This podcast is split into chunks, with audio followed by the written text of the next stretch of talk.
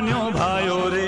बुरा न मानो, ए मारी बहना, बुरा न मान्यो भायो रे। आयो रे आयो रे, फागुन आयो रे।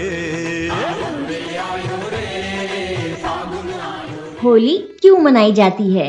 बच्चों, आज मैं आपको बताने जा रही हूँ कि हम लोग होली क्यों मनाते हैं। वैसे आपको तो पता ही है, सबसे पहले हम लोग होली का दहन मनाते हैं और फिर दूसरे दिन रंग खेलकर होली मनाते हैं। अब सबसे पहले मैं आपको बताऊँगी कि हम लोग होली का दहन क्यों मनाते हैं। एक बार क्या हुआ? असुर राज यानी राक्षसों के राजा हिरण्यकश्यपु तपस्या कर रहे थे और फिर मौका देखकर देवताओं ने उनके राज्य पर कब्जा कर लिया और उनकी पत्नी को ब्रह्म ऋषि नारद अपने साथ आश्रम ले गए। नारद जी हिरण्यकशिपु की पत्नी को हर रोज विष्णु भगवान के बारे में बताते थे और इस तरह से प्रहलाद अपनी माँ के गर्भ के अंदर ही रहते हुए विष्णु भगवान के बारे में सारी बातें जान रहे थे, समझ रहे थे। फिर बाद में जब हिरण्यकशिपु ने ब्रह्मा जी के वरदान से तीनों लोगों को जीत लिया तो वो अपनी रानी को वापस ले आए। फिर वहाँ पर प्रहलाद का जन्म हुआ। थोड़ा बड़े होते ही प्रहलाद ने विष्णु भगवान की पूजा करनी शुरू कर दी। इससे हिरण्यकशिपु को बहुत गुस्सा आता था। वो हमेशा प्रहलाद को भगवान विष्णु की पूजा करने से मना करते थे। इसके लिए एक दिन उन्होंने अपने गुरु को बुलाया और कहा कि ऐसा करो कि ये विष्णु भगवान का नाम रखना बंद कर दे। गुरु ने बहुत कोशिश की, लेकिन इसके बाद भी प्रहलाद नहीं माने और वो भगवान विष्णु की पूजा करते रहे। इसके बाद हिरण्यकशिपु को बहुत गुस्सा आया और फिर उन्होंने अपने बेटे प्रहलाद को मारने का आदेश दे दिया।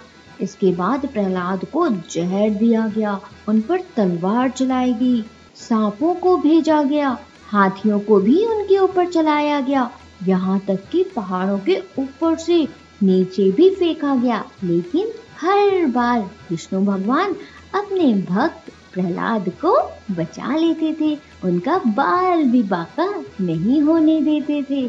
तब हिरण्यकशिपु ने अपनी बहन सिंघका को बुलाया। सिंघका को अग्नि भगवान ने आशीर्वाद दिया था। उन्होंने कहा था कि खुद को बचाने के लिए, अपनी रक्षा करने के लिए तुम अपने चारों तरफ़ आग जला सकती हो। उस आग से तुम्हारा कभी कुछ नहीं होगा। और फिर इसी आशीर्वाद के बारे में सोचते हुए हिरण्यकश्यपु अपनी बहन सिंघका को बुलाते हैं और उनसे कहते हैं कि प्रहलाद को लेकर अग्नि में बैठ जाओ, जिससे वो जलकर भस्म हो जाए। अपने भाई हिरण्यकश्यपु की बात मानकर सिंह का अपने भतीजे प्रहलाद को गोदी में लेकर अग्नि में बैठ जाती हैं। वो प्रहलाद से पूछती भी है कि तुम्हें डर तो नहीं लग रहा है? लेकिन प्रहलाद कहते हैं, नहीं बुआ, मुझे तो डर नहीं लग रहा। हर जगह तो सिर्फ़ और सिर्फ़ हरि है। भगवान विष्णु है तो मुझे किस बात का डर? और फिर ऐसा कहते हुए प्रहलाद भगवान विष्णु की पूजा करने लगते हैं। इधर प्रहलाद भगवान विष्णु का नाम ले रहे थे और फिर अचानक सिंह का आग में जलने लगती है। वो ज़ोर ज़ोर से चिल्लाने लगती है और फिर तभी जैसे ही सिंह का आग से बचने के लिए ऊपर उठती हैं, प्रहलाद बाहर आकर गिर जाते हैं और सिंह का उस आग में जल जाती है। तो इस तरह से प्रहलाद बच जाते हैं और सिंह का आग में जल जाती हैं। ये सभी चीज़ें विष्णु भगवान देख रहे थे। तभी उन्होंने कहा कि सिंह का अग्निदेव ने आशीर्वाद इसलिए दिया था कि वो उनके वरदान का इस्तेमाल अपनी रक्षा के लिए करें, खुद को बचाने के लिए करें, ना कि दूसरों की बुराई के लिए करें। अब क्योंकि हिरण्यकश्यपु की बहन सिंहिका ने अग्निदेव के आशीर्वाद का गलत इस्तेमाल किया था उन्होंने उस आशीर्वाद का इस्तेमाल खुद को बचाने के लिए नहीं, बल्कि अपने भतीजे प्रहलाद को जलाने के लिए किया। इसीलिए अग्निदेव के वरदान का कोई भी प्रभाव नहीं पड़ा। और फिर इस तरह से सिंह का आग में जल गई। लेकिन हिरण्यकशिपु की बहन सिंघका को अब कोई भी सिंघका के नाम से नहीं जानेगा। आज से उनका नाम होलिका हो जाएगा। और फिर सभी लोग इसे होलिका दहन के रूप में मनाएँगे। तो बच्चों, उसी के बाद से हिरण्य कशपू की बहन सिंघका का नाम पड़ गया होलिका। और फिर हम सब मनाने लगे होलिका दहन। यानी बुराई पर अच्छाई की जीत और पता है बच्चों, ये भी कहा जाता है जब हम अपने परिवार के साथ होलिका दहन करने जाएँ तो उस समय हमारे अंदर की जितनी भी बुराइयाँ हैं उसको भी वहाँ पर खत्म करके आए और एक अच्छे इंसान बनकर दिखाएँ। हो, खेले रघुवीरा में